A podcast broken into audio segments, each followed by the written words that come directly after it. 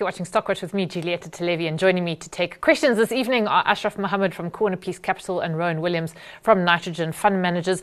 Unfortunately, we're recording the show tonight because of some technical issues. Uh, but if you'd like to send questions anyway, which we will get to tomorrow night, uh, you may as well send them through. You can SMS 41392, email stockwatch at bdtv.co.za, or you can tweet us at Business Day TV using the hashtag Stockwatch. Uh, Rowan, Ashraf, good evening to you both. Uh, nice to see you there. Uh, Rowan, if I may start with you, it was a bit of a sort of an iffy start to the week for the JSE, but I guess that might be expected given what happened towards the end of last week, which which were some extraordinary, extraordinarily powerful moves to the upside, uh, particularly in the U.S. markets, but it followed through to our own market. Do you think we're just taking a bit of a breather? Yes, uh, absolutely. I mean, if you look at it, uh, it moved uh, sideways uh, today in the market and actually quite good consolidation. If you look at those uh, outsized moves of last week, it all started with uh, sort of, yeah, the CPI print that was slightly better than anticipated. We saw a sharp upward move and the, the markets continued to move up from there.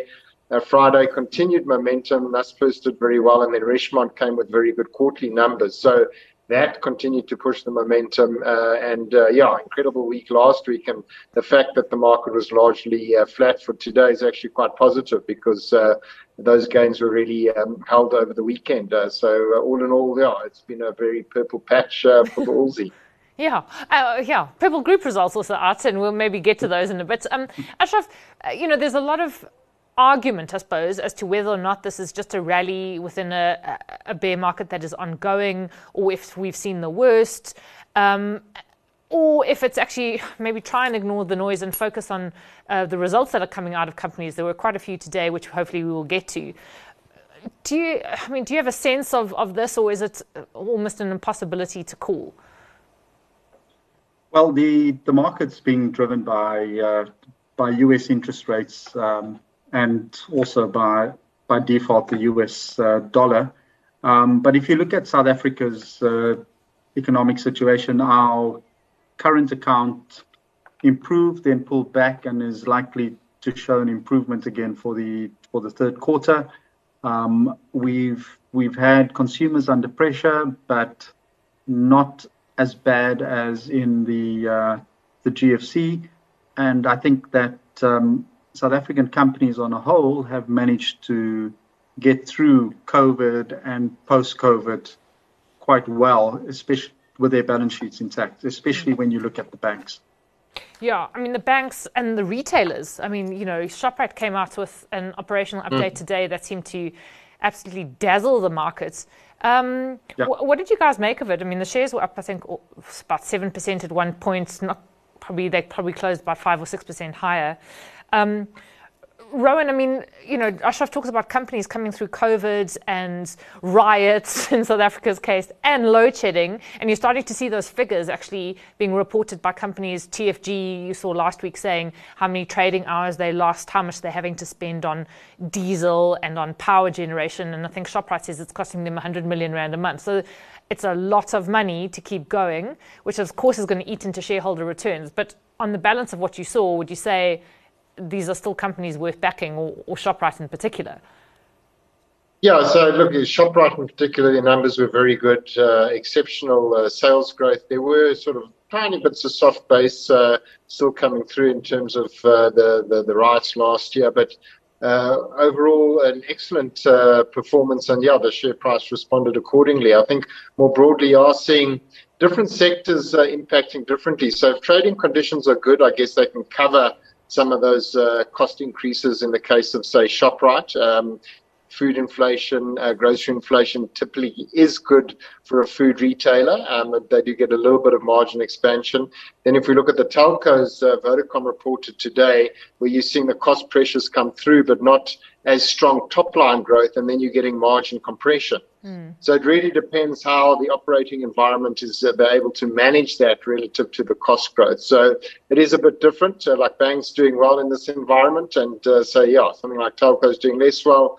Uh, retailers generally doing quite well, but we are seeing those cost pressures come through. And if, if the top line starts to uh, just come down a bit, I think you'll start to see further margin compression. Mm. Just talking about telcos, um, Ashraf, the, the Telkom results seem to be horrible Um, I, I, mean, do you think the share price is going to be fall further? You know, and of course they don't have they don't have the the suitor of MTN anymore. In you know, in, which you know, if, if they had uh, taken them off the market and succeeded in their buyouts, um, it would have been great for Telkom, and they wouldn't have had to be so sort of exposed as to what is looking kind of a really bad set of financials about to hit us. Yeah, so uh, the the trading uh, update came out this morning before the market opened, and uh, we see the shares down over five percent today. Um, I think the problem for Telkom is that it's it's started moving away from its legacy business. The fiber business two years ago was really growing well, but competition increased, um, especially from the likes of Rain, but also MTN, Vodacom, Dark Fiber Africa, pushed into that market. And um, now, with the competition around, they haven't they haven't seemed to be to have maintained the momentum. So mm. my concern is that what was a fast-growing, high-margin business for them is under pressure, and where is the growth next?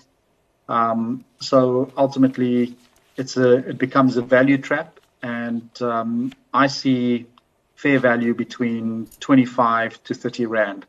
Um, my concern is what is management going to tell us next week when they present those interim results? Mm. Um, and my expectation is no good news. Yeah, and I suppose you also don't have Sipho Maseko um, anymore at the helm. Uh, yeah. You know, I mean, it's it's a, a, sort of a hard act to follow, having cleaned up the business. Um, Rowan, on the basis of this trading update, um, and what Ashraf just said, do you think Rain would still want to make a play for Telkom? Or, or that actually they could get it at a really good price? Um, hmm. yeah, it seems uh, the longer the suitors wait, uh, the more reasonable the price gets. Unfortunately, um, the problem, yeah, Telkom is sort of asset rich. It does have some really uh, valuable assets to other um, operators uh, be it Rain or, or, MTN, which they were obviously interested in. Um, more obviously the, the, the, spectrum and the fiber to the home uh, network. But uh, they're struggling to get any return on those assets in their sort of current operations. Uh, obviously, the copper business is in, in decline. Um, the mobile business not growing nearly as fast. Um, so it certainly is, I think, more valuable uh, to an acquirer. And I think Rain still would be interested if they could probably uh, utilize the assets better and get a better return, and uh, mm. it could be profitable to them. So um, shareholders, I don't think will, if it, there is a takeover offer, you won't expect uh, accept a, a, very low offer. Um, so that will regulate somewhat. But in the absence of that, they're going to just struggle operationally. Yeah. I mean, especially when you see, you know, how much, if they're writing new post-paid business in the mobile market, how much it's costing them. Uh, you know, they've got to pay for the handsets, and that only then comes into the business 24 to 36 months down the line. And I kind of wonder if they're not going to end up in some sort of awful cash crunch, um, which, which must be making them quite nervous.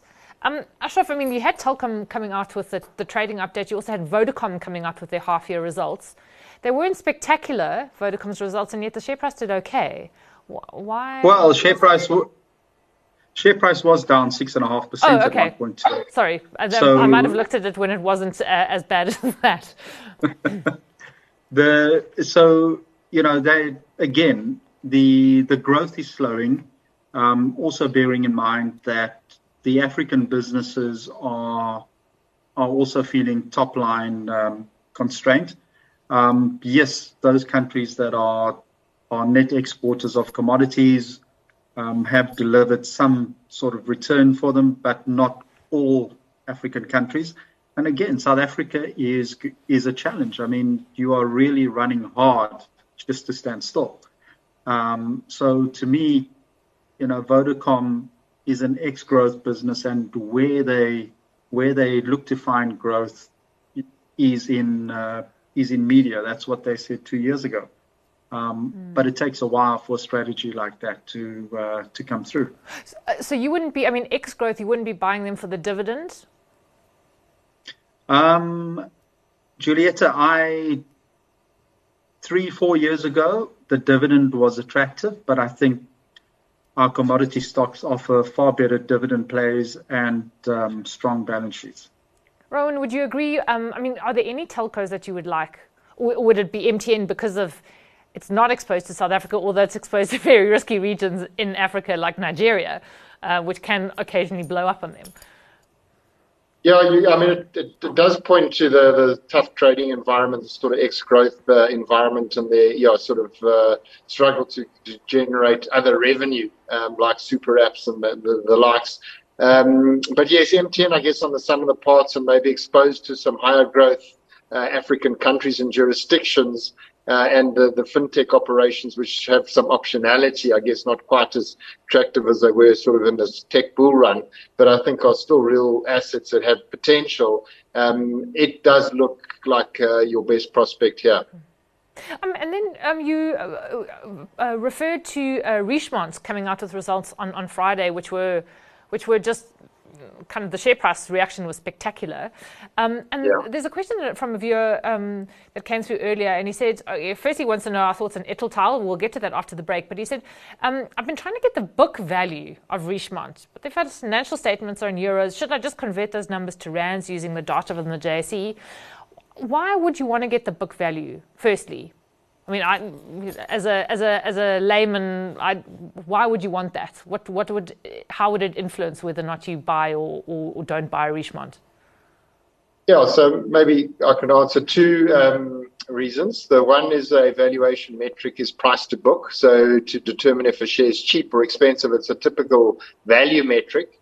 Um, so, and then also you want to see the return on the assets in terms of their ability to, to generate a return on those assets. So um, the issue with often book values is they can be distorted with uh, goodwill. And in the case of Richemont, they did do substantial write-downs of their wine uh, operation, of their sort of web-based operation. So that would distort it somewhat. I would certainly work in the functional ca- currency if it's Swiss francs or euro um, that they report in. So no need to translate. Just work all your numbers in a single currency uh, in euros, and that way uh, you can calculate it. But you would have to do quite a lot of work to to to take out goodwill if that's your calculation and some of historical cost. Okay. And you'd probably find they trade at a significant premium to book because the value of their uh, luxury assets and their um, the goodwill there is significant. So it may be a bit less relevant in the case of Richemont. Yeah. Um, Ashraf, do you think? For you, would Re- Richemont be reasonably priced, fair value, expensive? I, I mean, I did think when it came out with I can't remember. It was it was a, a, trading update or their set of results sometime in March or April, and the shares absolutely. I think they were down 13% in one day, and I thought. This to me is a buying opportunity, but of course I didn't buy, and so now I'm kicking myself because from that point it's recovered very nicely. Um, but given into account Friday's gains um, and the results that they reported, what what would you do with uh, vis-a-vis the share? So, Giulietta, I look at Richemont relative to its uh, two competitors, uh, LVMH and Kering. Um, it's always going to be at a discount to, to LVMH. But um, a year ago, it was really cheap by comparison, and uh, that was a was a great time to buy, as well as um, when the most recent results came out. Um, I think that with the opening of China, it's uh, going to be a big beneficiary again. And, um, you know, people continue to write off its uh, watch business. Um, and that was considered a negative a year and a half ago. Um, but I think that that will come back uh, quite strongly in the next uh, two to three years. Mm. And um, I like it, but I think wait for a pullback um, these markets have run strongly, and I think we are we are due for a for a small pullback in a lot of these shares. Yeah. I mean, just you know, I suppose uh, Rowan, just to end off with uh, to uh, to get your view on Richemont, you know, it, it wasn't too long ago that it was trading at 180 rand. It's now you know 214 rand, so there's been a big jump up. Uh, would you also wait for a pullback uh, on, on Richemont, or just look at something else entirely? Yeah, so you're right. I think the easy money has been made, or sort of if you uh, bought at the right time. So now it's sort of market uh, related returns. I think it still looks reasonable on a forward multiple, um, but there's some, yeah, uh, it's it's more balanced. So there might be better value to be had elsewhere. So I guess that's uh, you know what a broker would call a hold. Okay. Um, then there was a question. Um, okay, so, uh, same viewer actually um, asked a question about uh, Italtile. I said I was going to get to that, um, and the question being, um, I'd just like to know the panel's uh, thoughts on a company like Italtile. Um, Ashraf, Italtile's been a very steady performer. It just kind of carries on trucking, not necessarily spectacular um, on the JSE. yeah. What's your What's your thinking around it? So, Giulietta, when the when the last set of results came out, they did indicate that they are there has been some volume pressure. So, so sales volumes are are are lower, um, and it is again one of those companies that benefited during COVID because people were expanding their homes, doing renovations, etc. Um, I think right now we're probably going to go through a phase where there's going to be consolidation within the business. But if you're looking at it on a three to five year basis, it's definitely one of those companies that you that you buy and hold because um, it's a well managed business. Its uh, supply chain is uh, controlled by the by the team right from source to to clients, and um, I've always liked them over time. Yes, there will be opportunities to buy them when the markets dip, but uh, they usually recover very quickly. Yeah. I mean, Italtile is one of my picks for the Financial Mail and also I think the Crystal Challenge, if I remember correctly. Um, Rowan, you know, on the basis of having reported on them for so many years, they always have very strong and capable management. They seem to be kind of frugally run. They don't do stupid things. They've got a very good sort of staff incentive scheme, a, a, a BE and a staff incentive, incentive scheme that seems to be sort of fair to the employees of the business, which I quite like. I don't know if that m- means that the shareholder returns aren't as spectacular as maybe they could be, but um, at 14 Rand, do you think it's a, a good one to pick up? Yeah, so I mean, what you're seeing is, uh, I guess, uh, just struggling for, for, for, for like secular growth essentially, because uh, we're not seeing massive household formation. Mm. I guess at their end, uh, there has been uh, maybe um, some households uh, leaving the country, and then there was also, I guess, a once-off kind of beneficiary from COVID. Um, so it's it's a little bit of a tricky one. It doesn't seem too exciting. So it's it's a good business, sort of at a good price. I think, as you say, very well run, uh, uh, proper incentives in place. Um, but I guess it's hard to see the catalyst for uh, exceptional returns. Um, you might get steady returns, uh, but uh, but not exceptional returns from an investment like this. Yeah, as you said, they're up against a South African economy which is under extreme pressure. Um, there was a question that came through earlier uh, with regards to the Brait announcement of the listing of Premier Foods on the JSE, and, and it was from an Ethos Capital uh, shareholder or EPE who said, um, "Is there going to be a positive, uh, a direct positive benefit on them?" Uh, I suppose with the Brait connection on, on Premier's listing. Um, Ashraf, is it is it going to be an obvious and, and positive um, impact so I don't think it's a material impact of 10 to 15 percent on the on the share price, Giulietta. But you know, it sits within a fund. Um, the fund will benefit from it, and uh, the fees earned, the performance fees earned, will flow through to shareholders ultimately. Um, but I don't see it as being as being very significant um, for for Ethos shareholders. Um, but you know, I do I do think that uh, Premier is is very attractive at, uh, especially when you look at uh, the competitors in the market. Yeah. I mean, Rowan, we were talking about this before we went on air, and there seemed to be disagreement out there in the Twitterverse about the valuations of Premier, um, which I think they have put on a multiple of, uh, you said, six to seven times, which doesn't seem excessive. Um, or, or is it excessive yeah, for this particular environment? Seems quite cheap. It depends uh, on whose perspective you're looking at it. Uh, Brait's the seller, and uh, the uh, IPO sort of participants will be the buyers. Um, you do have Titan, which is uh, Christo Wiese's uh, investment uh, arm, essentially backing the listing it's positive from Brait's perspective because they needed to monetize this asset and, and, raise capital to shore up their balance sheet, and it really improves the Brait liquidity. So that's positive. I think the IPO has been touted for some time, so it's good that they're getting on with it. Yeah. And uh, I think the valuation, six to seven times uh, EBITDA, um, seems reasonable. In fact, yeah, it's uh, it's not excessive, um, but it's it's it's not not particularly high. So I think it is priced to to to be a successful IPO. Um, maybe a little bit's been left on the table, and it will attract, I think, quality investors, institutional investors, and then at some point in time, Brait uh, holding around 50%, they start selling down around 50% of the company, may look to unbundle mm. the, the balance of the investment out of Brait. So that would help um, in terms of realized value for Brait shareholders. So I think it is a positive development uh, all round. Um, Ashraf, would you buy Premier? A and B, would you buy Brait on the basis of the unbundling and also the results that they came out with? So I would um, six to seven times EBITDA, as Rowan said, is fair. I I don't really see more than 10 to 15 percent upside on listing. Um, I would possibly of the two, I'd buy I'd buy Brait just for the value unlock. And you would buy it now, prior to the listing.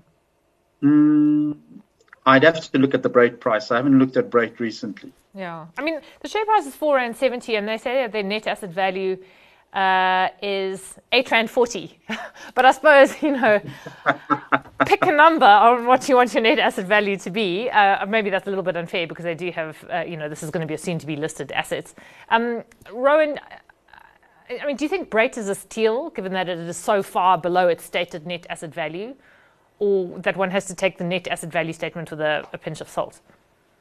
Yeah, certainly. I think the market obviously doesn't maybe uh, agree necessarily with those uh, management value of uh, the assets. Um, this premium will be actually quite a good sort of uh, test because uh, they are actually um, uh, doing the listing at a slight discount to the, the value that they held it at. I think around a 10% discount. So obviously, if it appreciates on, on listing, that would sort of close that that discount that they did to sort of get the, the listing away which may sort of give an underpin to the, the valuation of the rest of the portfolio.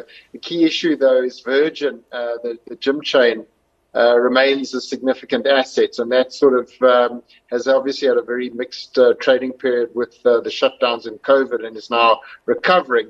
But the sort of valuation of that, the sustainable valuation, uh, I think there's a lot of difference of opinion. But now that they're shoring up the balance sheet um, with the listing, I guess Brait does look like a more sound prospect, and maybe this is the start of a, a, a, a final value unlock for Brait shareholders. Yeah, although nothing like the return to the glory days of 170 Rand, but uh, hey ho. Um, no. Uh, getting to your stock picks tonight, gents. Um, Ashraf, what's, what takes your fancy?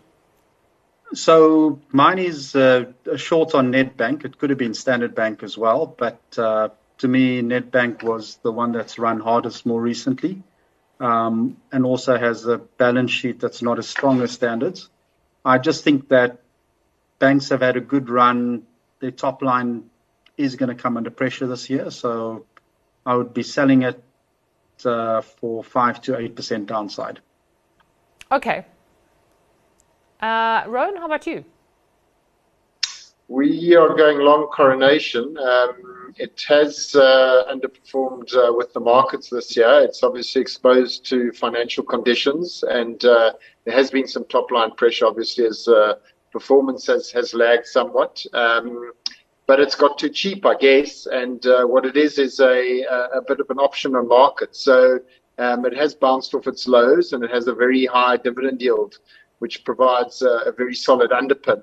So uh, you've got like a 10% yield, um, but with the potential as markets improve and valuations improve have, as they have recently, uh, that you would get that exposure through um, coronation. So sort of a value play with some optionality on the market. Okay, great. James, thanks very much, uh, and thanks uh, for joining us this evening. Much appreciated uh, to you both. Uh, Ashraf Mohammed is from Corner Piece Capital, Rowan Williams is from Nitrogen Fund Managers, and Zanati will be back with Stockwatch tomorrow night. Have a good evening.